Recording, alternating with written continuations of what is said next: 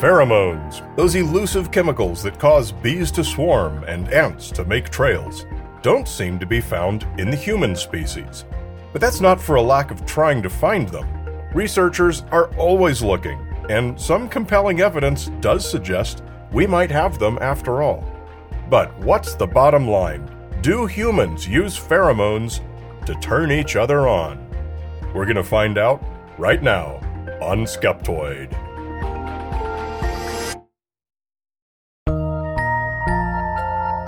Are you ready to take your Skeptoid experience to the next level? Head on over to skeptoid.com slash go premium to become a proud member and unlock a world of exclusive benefits. Picture this: ad-free listening and extended versions of every new episode, diving deep into the mysteries and real truth without interruption. Take this opportunity to elevate your journey and join the Skeptoid community today. Skeptoid.com slash go premium.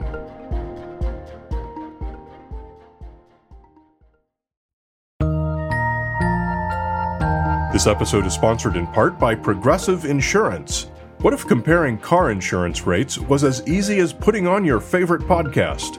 With Progressive, it is. Just visit the Progressive website to quote with all the coverages you want. You'll see Progressive's direct rate, then their tool will provide options from other companies so you can compare. All you need to do is choose the rate and coverage you like. Quote today at Progressive dot com to join the over twenty-eight million drivers who trust Progressive. Progressive Casualty Insurance Company and Affiliates. Comparison rates not available in all states or situations. Prices vary based on how you buy. You're listening to Skeptoid. I'm Brian Dunning from Skeptoid dot com. Sniffing for human sex pheromones. One of the very earliest known works of art is an eleven centimeter tall limestone figurine called the Venus of Willendorf, made some twenty-five to thirty thousand years ago. And it is erotic art. Humans have had sex on the brain for a long time. Not only did we carve figurines and make lewd cave paintings, we've turned to our leading minds, whether they were the tribal shaman ten thousand years ago or the pheromone scientists today, to find some way to get potential partners in the mood. It may have evolved from superstition into science, but its fundamental goal has never changed. Today, the way we ask the question is whether human sex pheromones are real, and whether they can be employed to achieve this goal. As usual, we'll begin with a basic science overview of the topic at hand. Pheromones are scented chemicals that trigger some social behavior in others of the same species. One of the most familiar examples is the smell-based food trail that ants lay down. Another would be the alarm pheromone that a bee might secrete when attacked, telling the hive to swarm. A dog peeing in its yard to mark its territory is also a pheromone at work. Other dogs will sense that and not go there. It's basically any biological odor that communicates and that triggers some behavior in others. Pheromones are found in plants, animals, and even in microbes. But not all of them. Many species do not appear to use any known pheromones. Today's question is whether humans have sex pheromones, which, if they exist, would literally be aphrodisiac scents that put a potential partner into the mood, exclusive of other influences. Biologically, there's nothing carved in stone that says humans, or any other given species, must have these. The established science on this question is pretty easy to find. All you need to do is do a search for a term like, do humans have pheromones? And you'll quickly learn that there's no evidence that we do. In animals, pheromones are detected by the vomeronasal organ, the V N O, which is a second olfactory sensor in the nasal cavity. This organ is present in most reptiles, in lots of mammals, and in a few primates. But in humans, it is vestigial only and not functional. Many humans don't even have that vestige, and even in those who do, no anatomy connecting it to the brain has ever been found. It's a tiny strip of non-functional flesh. So, in a sense, that could be the end of this episode. Humans can't use pheromones, sexual or otherwise, because we lack the needed hardware to receive the chemical signals. But that wouldn't be very satisfying and wouldn't answer the many lingering questions. Magazines are full of ads selling pheromones that will supposedly make you irresistible to members of the opposite sex. More on these products later. Many people report anecdotal experiences with a pheromone-like smell when they become sexually stimulated. What might that be, if not a pheromone? What about the abilities of mothers to recognize their own infants by smell alone, and the infant's corresponding ability to recognize their mothers? Wouldn't that be analogous to a pheromone? So this is where we need to go a little deeper into the difference between a pheromone and an ordinary smell. Yes, lots of people can do lots of things with scents and odors. Food smells can trigger our appetites. Lots of studies have exposed people to various body odors and measured their biological responses, which do exist. Wouldn't that have to be considered a pheromone? And there's the old idea that the menstrual cycles of women living together synchronize, presumably via pheromones. By definition, pheromones function autonomically, both on the sending end and the receiving end. They cause a behavior, like the bees swarming or the ants following the trail. But humans, with our advanced brains and conscious thought and willpower, would be able to overrule those commanded behaviors. This is why we don't have military-grade pheromones that would, say, make all the enemy soldiers run away or go to sleep. And we know from literally centuries of trying that love potions don't exist. So researchers, in hunting for human pheromones, have relied on study designs that look for more subtle, involuntary responses. A study published in two thousand seventeen in Royal Society Open Science took two compounds that have for a long time been considered the leading contenders for human pheromones: A N D, found in male sweat, and E S T, found in women's urine. Researchers wondered whether exposure to these chemicals would alter the way subjects looked at members of the opposite sex. The test subjects were all adult men and women, all heterosexual, and all white to control for racial preferences. In the first of two tests, they took a bunch of photos of people made androgynous by blending male and female faces with a computer. On consecutive days, some subjects were given a control scent, and some were given either A N D or E S T. A N D to the women, E S T to the men. Researchers figured that if the compounds were indeed pheromones, people would be more likely to interpret the androgynous photos as members of the opposite sex, that is, as potential sex partners. But unfortunately, the data showed no such trend. For the second experiment, they took a whole bunch of unaltered photos of men and women. They showed male subjects pictures of women, again giving them either the control scent or the E S T on consecutive days, and showed female subjects pictures of men, giving them either a control scent or A N D. Researchers wondered if the subjects, when exposed to the potential pheromone, would be more likely to see members of the opposite sex as attractive, or as potential sex partners, and so asked them to rate the attractiveness of each person in the photo, and also estimate that person's likelihood to be unfaithful, that is, to have a hookup. But once again, exposure to the potential pheromone had no impact on the results. It was definitely a blow to the advocates of human sex pheromones. The study's lead author, who believes human pheromones probably do exist, said, "I've convinced myself that A N D and E S T are not worth pursuing." Head on over to Skeptoid.com slash store and explore the Skeptoid store, where curiosity meets cool. We have books, socks, shirts, hoodies, and more. Check out our slick new Bigfoot design, where the mystery of this legendary cryptid never looked so good.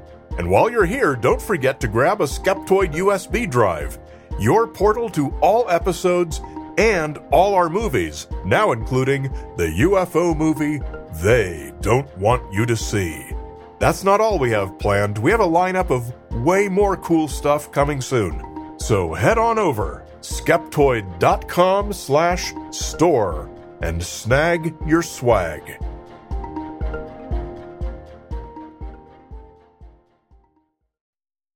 Some of the most interesting evidence in favor of the existence of human pheromones, though not sex pheromones, comes from the tangled world of synchronized menstrual cycles. I say tangled because numerous large studies have found no evidence for this, while others have. Many anecdotal cases of perceived synchronization can be put down to simple confirmation bias. There was an interesting study done in nineteen ninety-seven of women of the Dogon population in Mali, West Africa.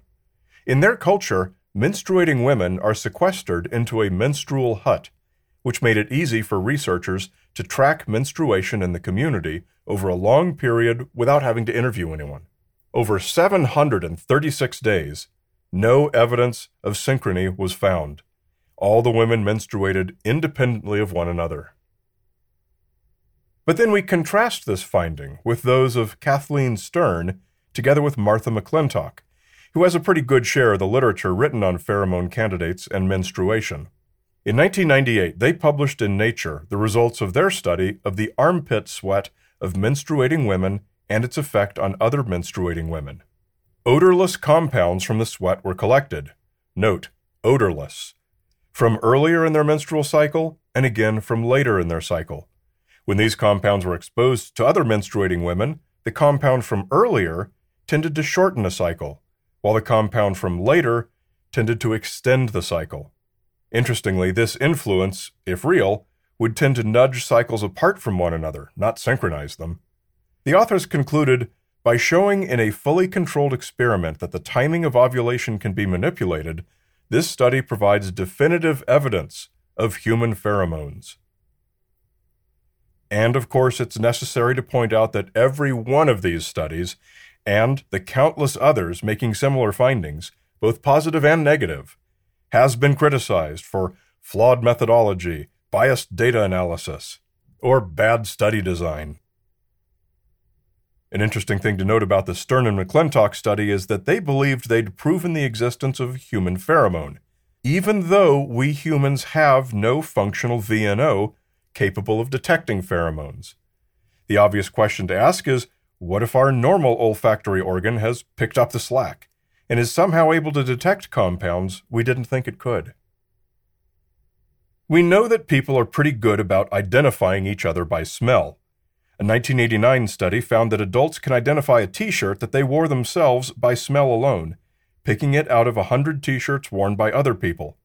And a nineteen eighty-one study found that family members can do the same thing, correctly identifying shirts worn by partners, siblings, and children, by smell alone.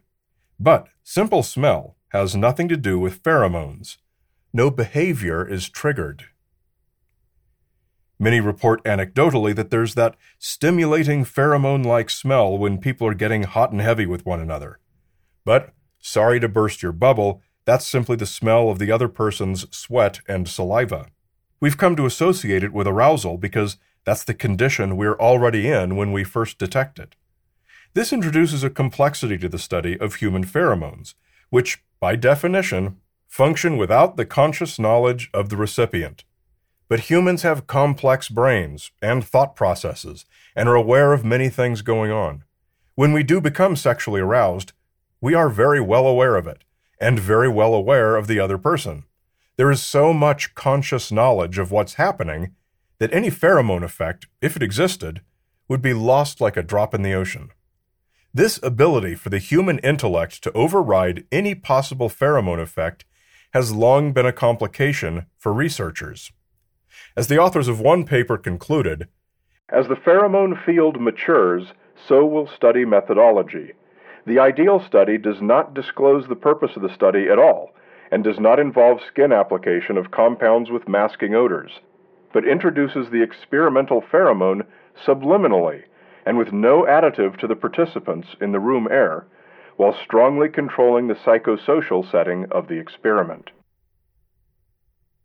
The fact is that the history of human sex pheromone research is only the newest chapter in the much longer history of love potions and aphrodisiacs. From humanity's very earliest recorded literature, we've sought potions and hexes and spells to make ourselves irresistible to members of the opposite sex. It was probably the original worthless snake oil ever sold, and it still is today, countless perfumes for women, colognes for men, are sold as pheromones, promising to boost your attractiveness to your date. Some of these contain A N D. Still more contain known pheromones, known because they're animal pheromones, proven to exist, usually synthetic versions of secretions from civet cats, beavers, pigs, or musk deer, none of which have any effect on humans. But at least you're actually getting what's claimed on the product label. The darkest end of the spectrum of products goes all the way to date rape drugs, which don't do anything other than knock the victim out, cause them to be too confused to understand what's happening, and or cause temporary amnesia. Kind of the opposite of what a love potion is supposed to do. Make the victim love you, or at least feel sexually attracted to you. And that leaves us with exactly zero functional love potions. Considering the incalculable amount of money and research that has been poured into this for millennia, I'd argue that the sheer quantity of bad evidence constitutes evidence that no good evidence exists. We certainly don't have proof from the world of science, let alone from the world of snake oil product marketing. Where we find ourselves is sitting squarely in the center of the null hypothesis. We may have been nudged one way or the other by some promising research over the years, but still nothing has ever survived scrutiny and proven to be that magic potion so many have longed for. And that null hypothesis, that there is insufficient evidence for the existence of human sex pheromones, is going to be our official Skeptoid conclusion for today.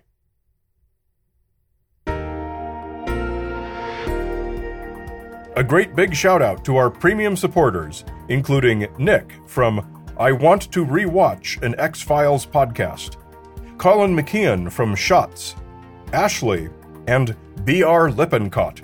Our thanks to you as always for keeping Skeptoid on the air for sixteen years now, with your monthly micropayments.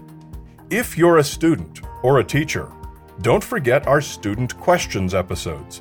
Record any question, and I'll play it and answer it for you right here in a special episode. It's easy to do. Come to skeptoid dot com and, on the Community tab, click on Student Questions. And everyone, please do this, even if you're not really a student. It's been too long since we've had one of those episodes. You're listening to Skeptoid, a listener-supported program. I'm Brian Dunning from skeptoid dot com. Hi, this is Mark from Santa Fe, New Mexico.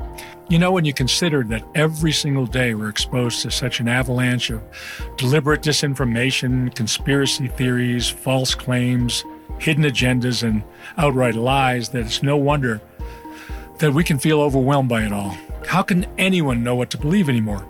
Well, by employing skepticism, critical thinking, and deliberate search for truth through science. That's how. Let Brian Dunning and Skeptoid be your guide in separating real facts from fiction. After enjoying episodes for a good many years, I finally decided to give back and become a premium member. Thank you, Brian, for performing a very valuable public service. Oh, yes, the episodes are also very well produced and very entertaining. There are so many great resources and tremendous library of past episodes you will have access to. I would highly recommend you consider becoming a premium member today.